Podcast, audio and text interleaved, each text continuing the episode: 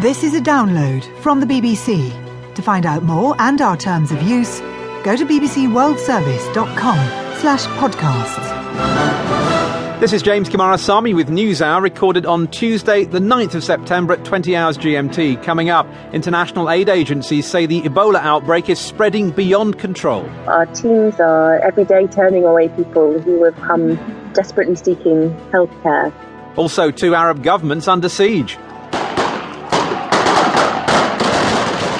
Anti government protesters are shot dead in the Yemeni capital, while violence in Tripoli forces Libyan MPs to live on a passenger ferry. And this is Tim Franks in Beijing. Several thousand kilometers from here, Xinjiang is China's most restive province. Outbreaks of violence have shocked the country. What do those from Xinjiang here in the capital make of their predicament? Coming up later on in the programme, we'll have the second report from NewsHour's Tim Franks in China. He'll be meeting members of the country's Muslim Uyghur population, among them a singing barman. And we'll also be hearing some nomadic notes.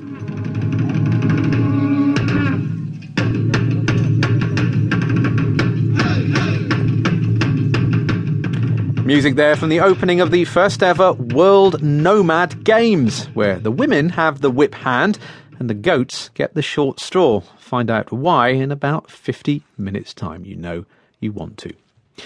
We begin this edition, though, with the latest on the deadly Ebola outbreak in West Africa, because international aid agencies are now warning they can no longer contain the spread of the disease. The World Health Organization has given the latest figures today 2,296 victims of the current outbreak. Half of them have died within the past three weeks. The WHO also said it had recorded nearly 4,300 cases, although it admits this is likely to be an underestimate, with thousands more cases predicted just in the country of Liberia. Well, Sophie Jane Madden from the medical charity Médecins Sans Frontières is in Liberia. She told the BBC about the situation in the capital, Monrovia. We are just absolutely not keeping pace with the outbreak, which is why MSF called last week for the international community, for states with biohazard response capabilities to respond and come to the worst affected areas and set up treatment centres. She went on to explain the challenges ahead.